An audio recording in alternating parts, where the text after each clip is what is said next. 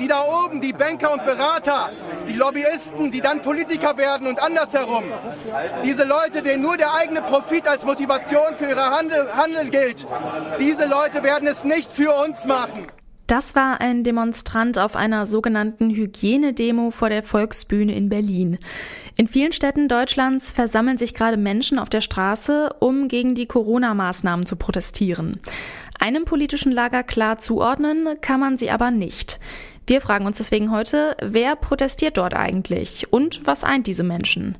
Mein Name ist Lara-Lena Götte. Heute ist der 7. Mai 2020. Hi.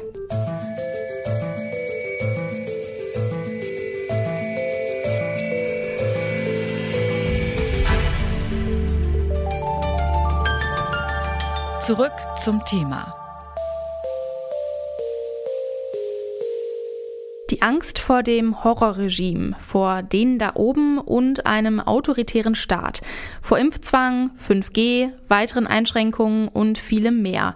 Das treibt immer mehr Menschen auf die Straße. Die Kontaktbeschränkungen werden dabei oft ignoriert. Was eint diese Leute, die scheinbar aus politisch gegensätzlichen Lagern kommen? Darüber spreche ich mit Melanie Herrmann von der Amadeo Antonio Stiftung. Also ich bin selber auch immer wieder erstaunt darüber, wie viel Menschen in der Lage sind auszublenden zugunsten des Erhalts ihres eigenen Weltbildes und der äh, Identität, die da auch dran geknüpft ist. Und da gibt es unterschiedliche Formen, damit umzugehen. Also da gibt es die Leute, die sagen, ja gut, ähm, die Sache, das geht immer um die Sache. Mhm. Die Sache ist jetzt so wichtig, also weil die Erzählung beinhaltet ja auch, es geht um alles. Es geht um die Freiheit und es geht um die ganze Welt und es mhm. geht gegen die Unterdrückung. Ähm, es geht um sowas Wichtiges, da muss man eben jetzt so über so Differenzen hinwegsehen. Und dann gibt es welche, die schaffen das so stark, alles auszublenden, was im Widerspruch zu ihrem Weltbild steht oder ihrer Identität, dass die einfach sagen, nö, das stimmt gar nicht, hier sind keine Rechten. Und dann gibt es ähm, auch die Leute, die das aktiv für sich nutzen, also die da hingehen und da agitieren und das eben auch ausnutzen, dass sie da Leute abgreifen können, die vorher vielleicht mit ihnen nicht so viel zu tun haben wollten. Mhm. Und das trifft sich dann da eben alles und formiert sich zu einer gemeinsamen Demo. Mhm. Also wenn Verschwörungsmythen das verbindende Element sind, woran glauben die Menschen da ganz konkret? Kann man das irgendwie so auf einen Punkt bringen?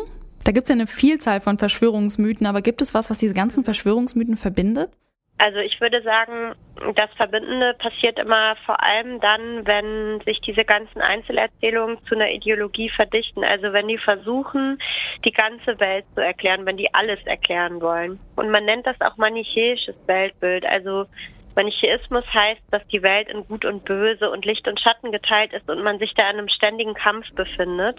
Und alles, was als böse stilisiert wird, ist auch das absolut Böse. Da gibt es gar kein zweckrationales Moment mehr, dass die böse sind, um was zu erreichen oder so, sondern das, was die machen, machen die, weil sie böse sind. Mhm. Und das ist das, was daran auch so gefährlich ist, weil das so ein, ähm, so ein Handlungszwang so ein bisschen hervorruft. Also es ist bei, bei Verschwörungsideologen dieser Couleur ist es immer fünf vor zwölf. Die haben immer so eine ganz apokalyptische Vorstellung der Welt. Also es steht immer so dieser finale Kampf kurz bevor die Welt ist kurz vorm Untergang und jetzt muss man sich ähm, muss man sich in Stellung bringen und muss sich auf dieses letzte Gefecht vorbereiten oder das vielleicht sogar anzetteln. Ähm, daraus wird dann auch schon ersichtlich, wie, ähm, wie zum einen schnell so eine Radikalisierung funktionieren kann und wie nah da auch die Anwendung von Gewalt liegt, was man eben im Rechtsterrorismus der letzten Jahre sehen kann, mhm. der sich genau durch solche, solche Ideologie motiviert gefühlt hat. Mhm. Was glauben Sie denn, wie weit wird das gehen? Müssen wir jetzt damit rechnen, dass selbst absurdeste Verschwörungsmythen bald im Bundestag diskutiert werden, jetzt mal ganz weit gedacht? Naja, also ich meine, dass auch in der gewählten und in der parlamentarischen Politik, nicht nur in Deutschland, Verschwörungsmythen jetzt nicht total fern sind, das sehen wir ja leider. Mhm. Ich glaube, dass es ganz wichtig ist, und das merke ich auch, dass es ganz viele Leute gerade umtreibt und beschäftigt, ist jetzt eine Gegenposition ähm, zu beziehen, Widerspruch zu leisten, das nicht einfach durchgehen zu lassen, das nicht so als irgendwie ein paar Verrückte, die man ignorieren kann, am Rande mitlaufen zu lassen und dem dadurch Raum zu geben, sondern eben sich vor allem dagegen in Stellung zu bringen, indem man eigene Inhalte setzt, indem man eine progressive Kritik übt an gesellschaftlichen Verhältnissen mhm. eine reflektierte Kritik, ähm, die sich damit tatsächlich auseinandersetzt, wie diese Gesellschaft funktioniert und was hier auch falsch läuft und dementsprechend da eine gute Position einnehmen kann und eben auch für Leute eine Hand reichen kann, die tatsächlich verunsichert sind. Wer sich hinter der Anti-Corona-Bewegung versteckt und weshalb diese Bewegung auch so gefährlich ist, darüber habe ich mit Melanie Herrmann von der Amadeo Antonio Stiftung gesprochen. Vielen Dank für das interessante Gespräch, Frau Herrmann. Danke auch. Über die sozialen Medien verbreiten sich Falschnachrichten und Verschwörungstheorien besonders schnell. Gleichgesinnte können sich hier in eigenen Gruppen vernetzen und ohne Widerrede ihr Weltbild pflegen. Doch wie lassen sich Falschinformationen aufspüren und dagegen vorgehen? Zu der Situation im Netz spreche ich mit der Journalistin und Faktencheckerin Caroline Schwarz. Haben Sie seit der Corona-Krise mehr Arbeit als sonst? Ich glaube, man muss tatsächlich sagen, dass Faktenchecker auf der ganzen Welt gerade mehr zu tun haben als sonst. Also die WHO spricht ja nicht umsonst von einer ähm, Infodemie. Also das ist aber auch relativ ähm, üblich in so Krisenzeiten. Und diese Krisenzeit dauert ja relativ lange tatsächlich. Bislang konnte man die meisten Verschwörungsgläubigen ja eher dem rechten Spektrum zuordnen. Bei den sogenannten Hygienedemos versammeln sich jetzt aber auch linke und andere Gruppen unter einem Banner. Wie gefährlich ist das denn jetzt für eine demokratisch verfasste Gesellschaft? Also erstmal muss man sagen, dass Verschwörungsmythen per se schon nicht immer nur aus dem rechtsradikalen Spektrum kommen. Also gerade bei ähm, Impfgegnern, bei so Themen wie der flachen Erde und so, äh, gibt es durchaus äh, eine ganze Reihe von äh, politischen und unpolitischen Spektren.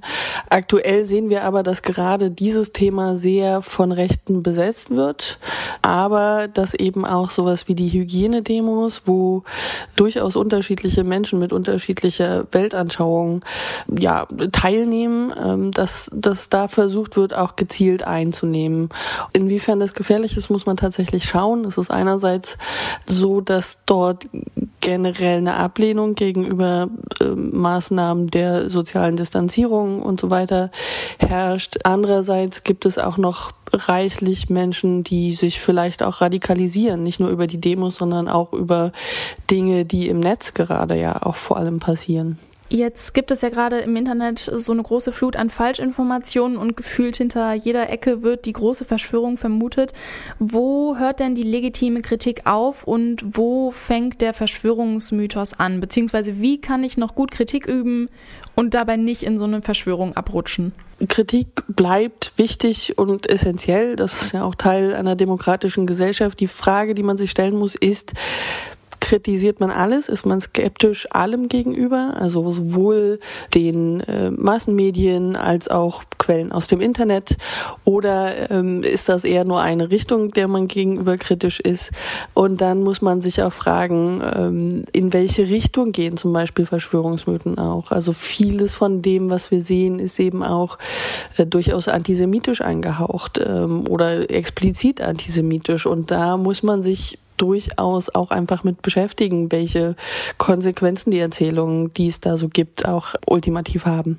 Wie sich Verschwörungsmythen und Falschinformationen verbreiten, das kann man ja gerade live mitbekommen. Das ähm, passiert dann auch schon mal im Bekanntenkreis.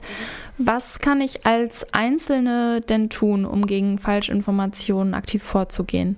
Also man muss tatsächlich ganz oft relativ vorsichtig vorgehen.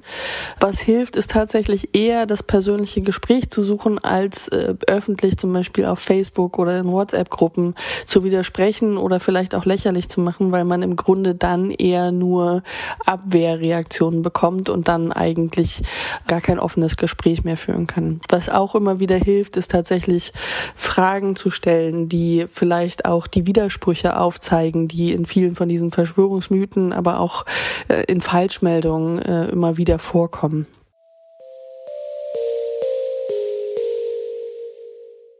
Die Einschränkungen von Grundrechten sollten immer kritisch betrachtet werden.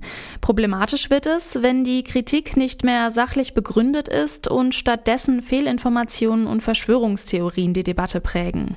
In letzter Konsequenz können dann auch aus Worten Gewalt entstehen.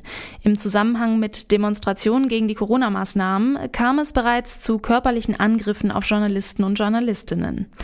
Das war's für heute bei Zurück zum Thema. Wenn ihr Fragen, Lob oder Kritik habt, dann schreibt uns gerne eine Mail an kontakt.detektor.fm. Ich bin Lara-Lena Götte. Wir hören uns morgen wieder. Ciao. Zurück zum Thema vom Podcast Radio Detektor FM.